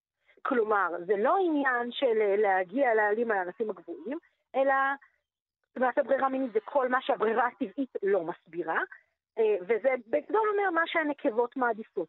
אם נקבות מעדיפות צוואר יותר ארוך, אז ליצור הזה יש איזשהו יתרון אבולוציוני, כי הוא יעמיד יותר צאצאים, כי זה מה שהנקבות מעדיפות. אבל למה הנקבות מעדיפות את זה? זו סתם שאלה של טעם שלהן? אז זה יכול להיות כל מיני דברים, כי בג'ירפות אנחנו מכירים מאבקים בין זכרים. כשהג'ירף הזכר מגיע להעמיד צאצאים ג'ירפות נקבות, אז יש הרבה פעמים מאבקים בין זכרים ויש מלחמות ביניהם, והזכר החזק יותר הוא זה שזוכה להעמיד צאצאים. כלומר, הצוואר, שוב, צריך לסמן משהו אחר, תכונה אחרת. שהיא זו שנחשקת על ידי הנקבות. בדיוק, וחשוב גם להזכיר שלצוואר הארוך הזה יש מחיר. יש מחיר מבחינה, נגיד, מכלל הבריאותית. כי צוואר כל כך ארוך, מצריך לחץ דם מאוד מאוד גבוה כדי לאפשר לדם להגיע מהלב אל המוח. זה אומר שג'ירפה כשהיא שותה מים, הראש שלה נמצא מתחת ללב שלה, לחץ הדם עולה מאוד, מסכן ממש את הבריאות שלה, כי לחץ הדם הזה הוא מאוד מאוד גבוה, ויש לה כל מיני התאמות אבולוציוניות של שסתומים שמונעים מדם להגיע מהלב למוח בזמן שהיא מתכופפת לשתות מים. כלומר, יש כאן מחיר. עכשיו, mm-hmm. כשזכרים רבים ביניהם, כשיש מאבקים בין זכרים כדי להעמיד צאצאים, אז הם רבים ביניהם, ואנחנו מכירים את זה מג'ירפות בנות זמננו, שהזכרים רבים ומכים אחד את השני, אה, זה נקרא נקינג באנגלית, הם ממש לופתים אחד את השני עם הצוואר ומרביצים אחד לשני עם הראש, וככל שיש לך צוואר יותר ארוך וראש יותר כבד, המכות האלה הן יותר חזקות. Mm, אוקיי. אז, אז יש כאן את, היתר, את היתרון של צוואר ארוך וראש מסיבי. עכשיו, חשוב גם להגיד שהייתה עוד תיאוריה, תיאוריה שלישית, שאומרת שבכלל הצוואר הארוך הוא עניין של פריסה, כי זה בכלל עוזר לג'ירפה אה, לפרוס ככה את אה, פיזור החום שלה בצורה יותר יעילה, וזה עוזר לקירור של הג'ירפה בסוואנה האפריקאית, אבל זו תיאוריה שהיא יותר הצידה ממה שאנחנו אה, רואים היום. עכשיו, המאובן הזה החדש, זה איזשהו, כמו שאמרת, ג'ירפואיד. ג'ירפואיד, כן. בין 17 מיליוני שנים, כן. והג'ירפות נוזמן הוא בסך הכל עניין של חמישה מיליון שנה. זה, זה מין שהוא חדש יחסית, הג'ירפה כמו שאנחנו מכירים אותה היום, זה ממש לא מזמן, והמאובן הזה הוא מתוארך לפני 17 מיליוני שנים, קוראים לו דיסקו קריקס שיינזי.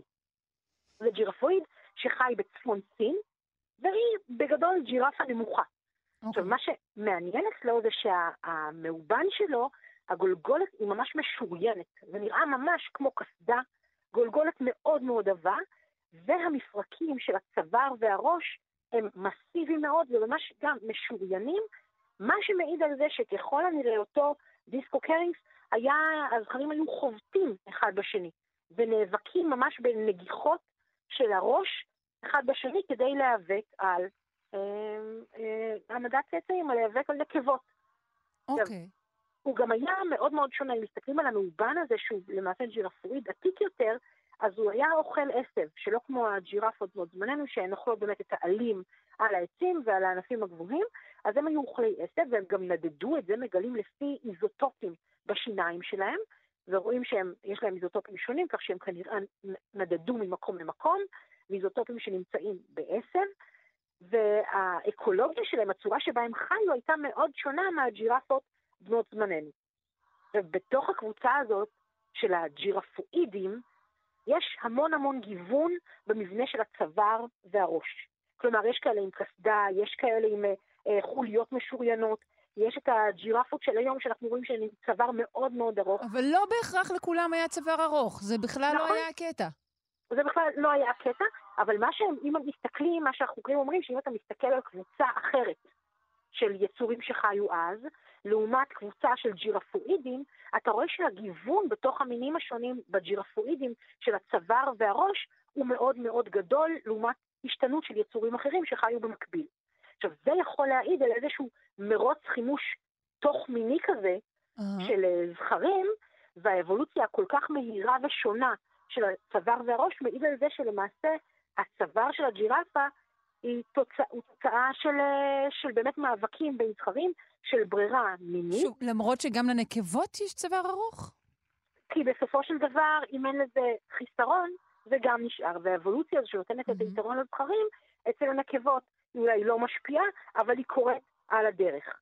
אז אנחנו רואים שיש כאן את אותה צורה לזכרים ולנקבות, ואצל הזכרים זה משחק תפקיד מאוד מאוד חשוב על המאבק בין זכרים. אוקיי, okay. כלומר, לסיכום, ככה. היה, כן. היה ג'ירפואיד אה, אה, עתיק וותיק, שהיו לו כל. מיני צורות, ולא בהכרח היה לו צוואר ארוך, וככל הנראה גם נאבק הרבה בעזרת ראשו, זה מה אנחנו למדים מהגולגולת הקשה. והמין בעל הצוואר הארוך, זה כנראה התפתח בתחרויות על נקבות, ולא בכל נושא כרסום האלים הידוע. וחשוב לזכור, כן. שאבולוציה זה לא הסבר אחד ותוצאה אחת, יש כאן הרבה מאוד דברים. כך שיכול להיות שיש כאן איזשהו חלק גם של יתרון לגבי העלים על הענפים הגבוהים, שזה mm-hmm. גם משחק איזשהו תפקיד. כן. ויכול להיות שיש כאן גם איזשהו עניין של פריסת חום, שגם נותן איזשהו יתרון קטן. והסיפור הוא מאוד מאוד מורכב, ומאוד נחמד לראות שכל פעם עושים מאובן חדש, זה שופך אור חדש על הסיפור הזה השלם. יפה מאוד. ורד שפירא, ביולוגית ממכון דוידסון, הזרוע החינוכית של מכון ויצמן למדע. אני מנפנפת את צווארי לשלום. יום טוב. יום טוב.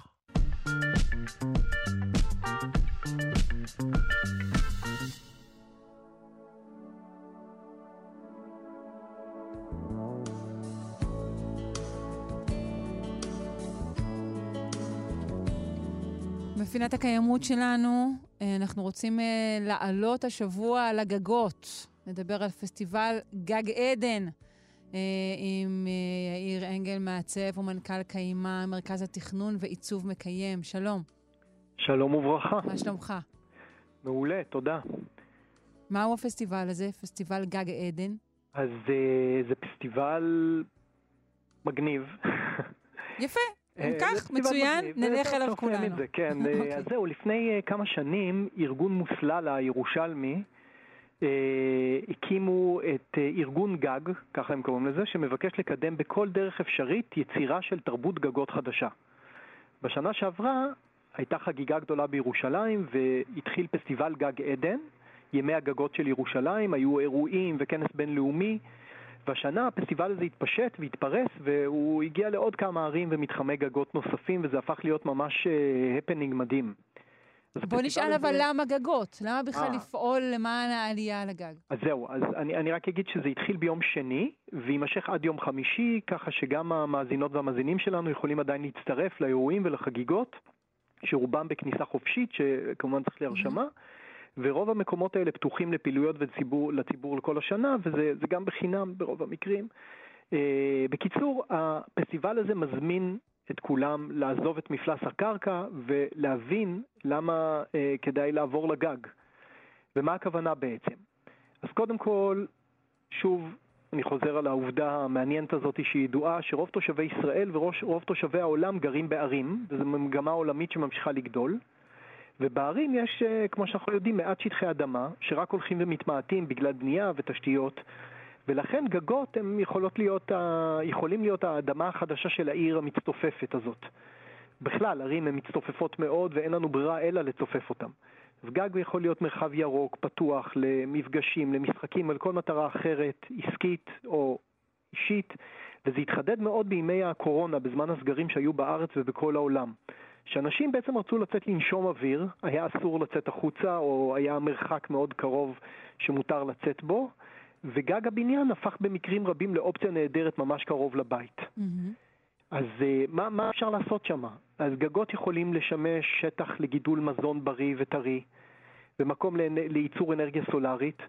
Uh, במוסללה בירושלים יש פרויקט פיילוט מעניין על הגג שלהם, שזה מערכת מיוחדת שמשלבת גם ייצור אנרגיה סולארית עם גידול של תוצרת טרייה אה, ובריאה מגידולים הידרופונים, שזה מערכות קלות משקל שמבוססות על גידול על מים בלי מצע האדמה. אה, וזה משלב את שניהם וגם מייצר הרבה אנרגיה וגם מייצר הרבה מזון. אה, הגגות האלה יכולים להוות סוג של שכבה חדשה של שימושים שונים שתורמים לצמצום טביעת הרגל האקולוגית.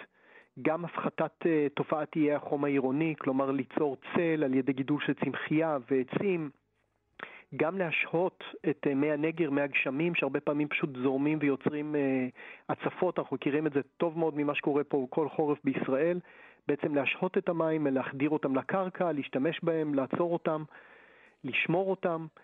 כמובן לייצר... זה נשמע כמו מתכון לנזילה בקומה העליונה, מה שאתה אומר. אמ, כן, אם לא נערכים לזה נכון, אבל יש היום כל כך הרבה טכנולוגיות שמאפשרות את הדברים האלה, והן די פשוטות וזה עובד, כן. וזה עובד נהדר. והמים כן. במילא נוזלים על הגג, זאת אומרת, הגשם הוא לא, הוא לא עוצר, פשוט צריך לדעת לטפל בו, וזה דווקא בדיוק הסיפור הזה. עכשיו, הפוטנציאל הוא, הוא פשוט אדיר. אה, נכון להיום, יותר מ-90% משטח הגגות ב- בישראל לא נמצא בשימוש. ואז כך שהגגות האלה הם אה, ממש אה, אה, קר נרחב. נדל"ן לוהט, אפילו תרתי משמע, הייתי אומרת. בדיוק, ובמקום זה אפשר להפוך אותם לפתרון להתמודדות עם אתגרי העירוניות ועם משבר האקלים. עכשיו, יש התעוררות כזאת גדולה מאוד בעולם, רוטרדם מובילה מהלכים מדהימים בנושא הזה, אצלם חוגגים את הפסטיבל הזה כבר כמה שנים, ויש להם פרויקט שאפתני. מאוד על ממש לעשות מין דרך אווירית כזאת בין הגגות שמחברת כמה בניינים ויוצרת מתחם גגות עירוני. Hmm, זאת אומרת, לא... כמו הסצנה הידועה של אה, מנקי הארובות במרי פופינס. וואלה, לא חשבתי על זה. אה, ויש פרויקטים מדהימים, יש בניו יורק ובסן פרנסיסקו, ששם יצרו פארק ירוק ענק, משהו כמו 500 מטר אורך, על הגג של תחנה מרכזית לאוטובוסים. זאת אומרת, יש לנו לאן לשאוף ומה להעתיק אולי, או לעשות את זה אפילו בעצמנו. ועדי האוטובוסים לא, לא משפיעים לרעה על הצמחייה? זה אני בטוח שהם התחילו לעבור לאוטובוסים חשמליים יותר Mm, ויותר, ודווקא כנראה שהצמחייה הזאת יכולה לטהר את האוויר, כן. אבל אה, זה בהחלט חלק מהסיפור הזה, צמחייה על הגגות יודעת גם להוריד את החום, גם לטהר אוויר, וגם ב- בצורה נכונה גם לגדל מזון. נכון, צריך לציין שבזמנו, לפני עת המזגנים, אז בבירות של המזרח גם ישנו על הגגות. בדיוק, קלט לי בול לעניין הבא. במוסללה הם פתחו אתר תיירות גגות. אה, יש שם אוהלים ואפילו מין פוד שינה כזה מיוחד מעוצב. זה אה, מנותק מהרשת, זאת אומרת גם ה... אה, אפילו השירותים מחוברים למערכת ביוגז שמייצרת גז שאיתו אפשר לבשל את ארוחת הבוקר במקום הזה, ואפשר לישון על הגג. איזה כיף בירושלים בקיץ לישון על הגג שקריר ונחמד. כן, נכון. וזה בעצם אומר שתיירות היא גם כן עניין של גגות. צריך לומר, יאיר, אבל שכל תרבות הגגות פחות אה, נוגעת למגדלים, שזה בעצם אולי עתיד הבנייה, אה, לפחות כמו שזה נראה לעין. אני חושב שבחלק מהמקומות בהחלט יש, אפשר לעשות דברים גם על מגדלים, אה, אבל לא, לא הכל הוא מגדלים, יש לא. גם דירות, בנייני דירות בקומות בינוניים, ויש מרכזים, יש המון המון גגות של מרכזים מסחריים, נכון, של בתי חולים וכולי, ובדיוק פה אני רוצה להגיד, אז קודם כל, מי שמחפש, יש אתרי אינטר, אינטרנט מפורטים שאפשר למצוא בקלות איזה אירועים יש, ופשוט להצטרף. כן. אני רוצה... אנחנו צריכים ממש לחתור לסיום, אז מילה אחרונה. ממש בקצרה, על, אז יש את הדיזנגוף סנטר, שזה, אה, ראוי שנדבר על זה, שוחחנו בעבר, אבל אה, נדבר על זה אה, אה, עוד. זה, זה בעצם הגג הירוק המוביל בתל אביב, שהם עושים את זה כבר שנים, יש שם דברים מדהימים. נכון. מקומות נוספים ששווה ואפשר עדיין לבקר זה בגימנסיה הרצליה, יש להם פרויקט מעניין מאוד שקורה כבר כמה שנים, הם מגדלים ספירולינה, שזה mm-hmm. אצה שהיא נחשבת superfood, והפכו את העניין לפרויקט בינלאומי. כן, יש שם ממש ש... חוות ספירולינה על הגג. על הגג, mm-hmm. שתלמידי בתי ספר מלמדים ילדים בבתי ספר באפריקה איך לבנות ולתחזק ולגדל ספירולינה בעצמם, שזה שווה ביקור וגם העמקה. ואחרון חביב זה גג שנקרא סינסילה, שמוביל המתכנן טארק נאסר על הגג של הספרייה העירונית של מזרח ירושלים. שם קואופרטיב נשים מוסלמיות מגדלות דבורים בגידול אה, ביודינמי. אה, כן, כן, קראתי על זה. פרויקט מדהים, mm-hmm. שבעצם הן לומדות לעשות את זה. עכשיו אני חושב שלמדו שם 150 נשים לעשות את זה, והם... אה, הפרויקט מומן והם קיבלו כוורות ביודינמיות אה, לבתים שלהם ומגדלות דבורים, וזה יוצר כמובן גידול של גג ירוק. בהדרכה של יוסי אוד המיתולוגי, okay. ובקרוב יצאו עם קמפיין גיוס המונים, כך שעוד כנראה נדבר על זה בהרחבה. יפה. טוב, נזכיר שוב פסטיבל גג עדן, חפשו אותו, יאיר אנגל, מעצב ומנכ"ל קיימה, מרכז התכנון ועיצוב מקיים. תודה רבה. תודה רבה. ביי.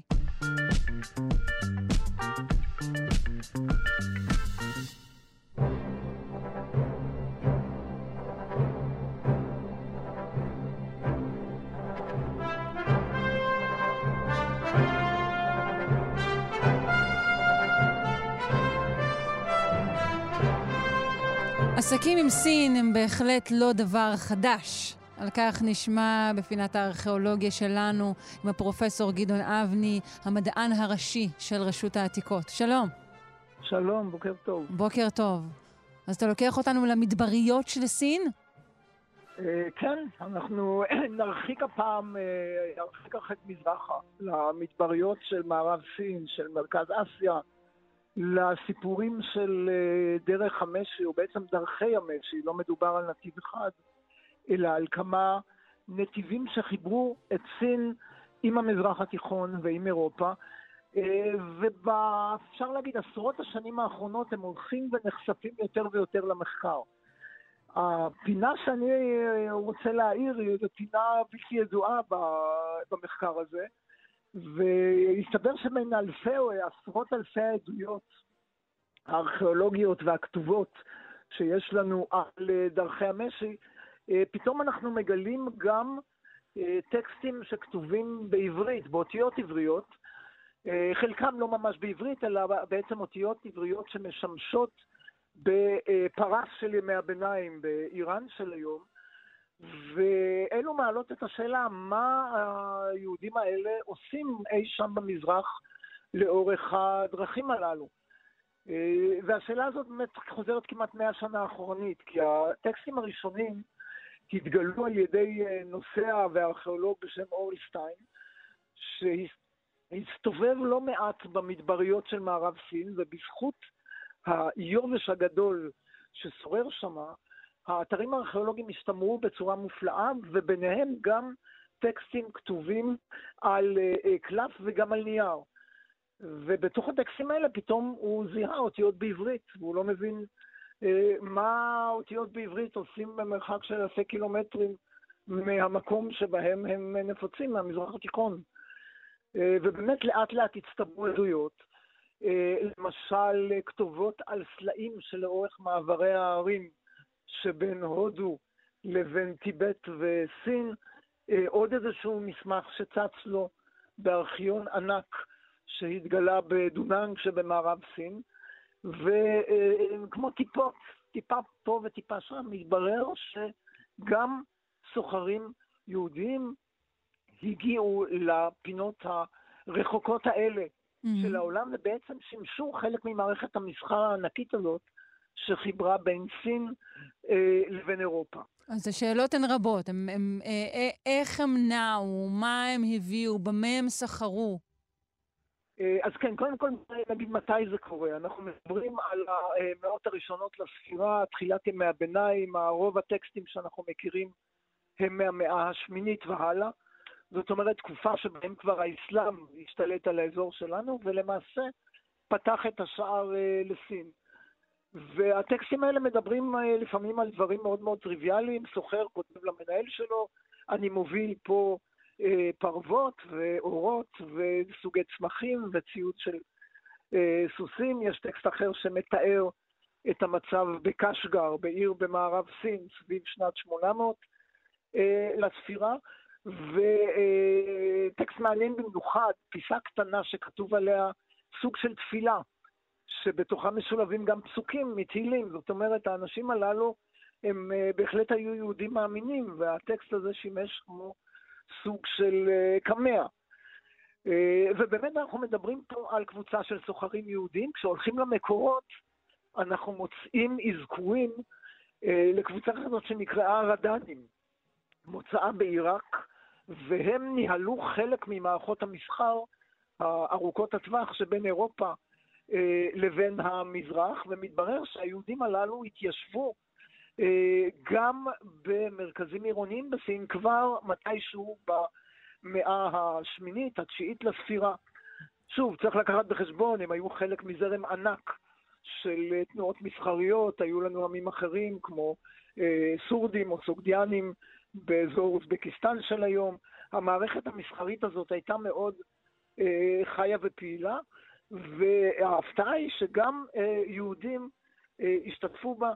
וקצת אה, מי שמכיר את ספרו של א' ב' יהושע, מסע אל תום האלף, mm-hmm. הוא מתאר דבר דומה, תנועה של סוחרים יהודים באירופה, ופתאום אנחנו מוצאים אותם גם בקצה השני של העולם, בסין. התופעה הזאת עוררה תשומת לב, שוב, מדובר על תופעה מאוד קטנה בזרם הגדול, אבל העובדה שמדובר על יהודים ששמרו על הזהות שלהם, על הכתב שלהם, על אה, צורת הביטוי שלהם, אה, היא אה, מאוד מעניינת והיא ככה נותנת לנו גם איזשהו מושג לפעילות של יהודי התפוצות. אנחנו, אם באמת מרכזם של האנשים הללו היה בעיראק או באיראן של היום, והם הגיעו גם לכיוון ארץ ישראל מצד אחד וגם לכיוון סין בצד השני, זה נותן לנו איזשהו מושג על תקופה ש... שבה בעצם העולם הלך ונפתח ואם שואלים מתי נוצר הכפר הגלובלי הראשון שאנחנו מכירים אותו היום, אולי אנחנו באמת צריכים ללכת אה, לתקופות הללו ולראות את התנועה הענקית הזאת שבין אסיה אה, למזרח התיכון ולאירופה כחלק מאיזושהי אה, תופעה גלובלית. אנחנו למשל מוצאים חפצים שמקורם בסין, גם במצרים, גם בארץ ישראל, גם ב... אה, אה, אה, אנטוליה, אסיה הקטנה של היום. זאת אומרת, העולם של המאות השמינית והתשיעית לספירה, שלכאורה העולם של ימי הביניים מאוד מסוגר ומתבדל, מתברר יותר ויותר שזה היה עולם פתוח, שחפצים וסחורות נעו בו ממקום למקום, וגם ליהודים היה תפקיד בתנועה הגלובלית הגדולה הזאת, ומי יודע, אולי עוד יתגלו ממצאים נוספים שישפכו אור נוסף על התופעה הזאת של אה, מסחר גלובלי ועל גם על תולדות היהודים והקשר שלהם למסחר הזה. יפה, תודה רבה לך, פרופסור גדעון אבני, המדען הראשי של רשות העתיקות. יום טוב. תודה ולהתראות. להתראות. ביי.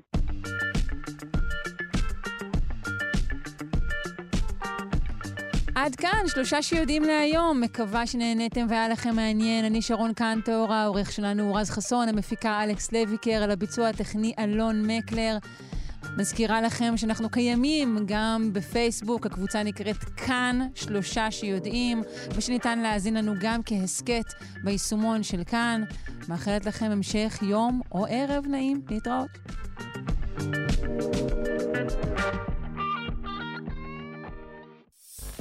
אתם מאזינים לכאן הסכתים, הפודקאסטים של תאגיד השידור הישראלי.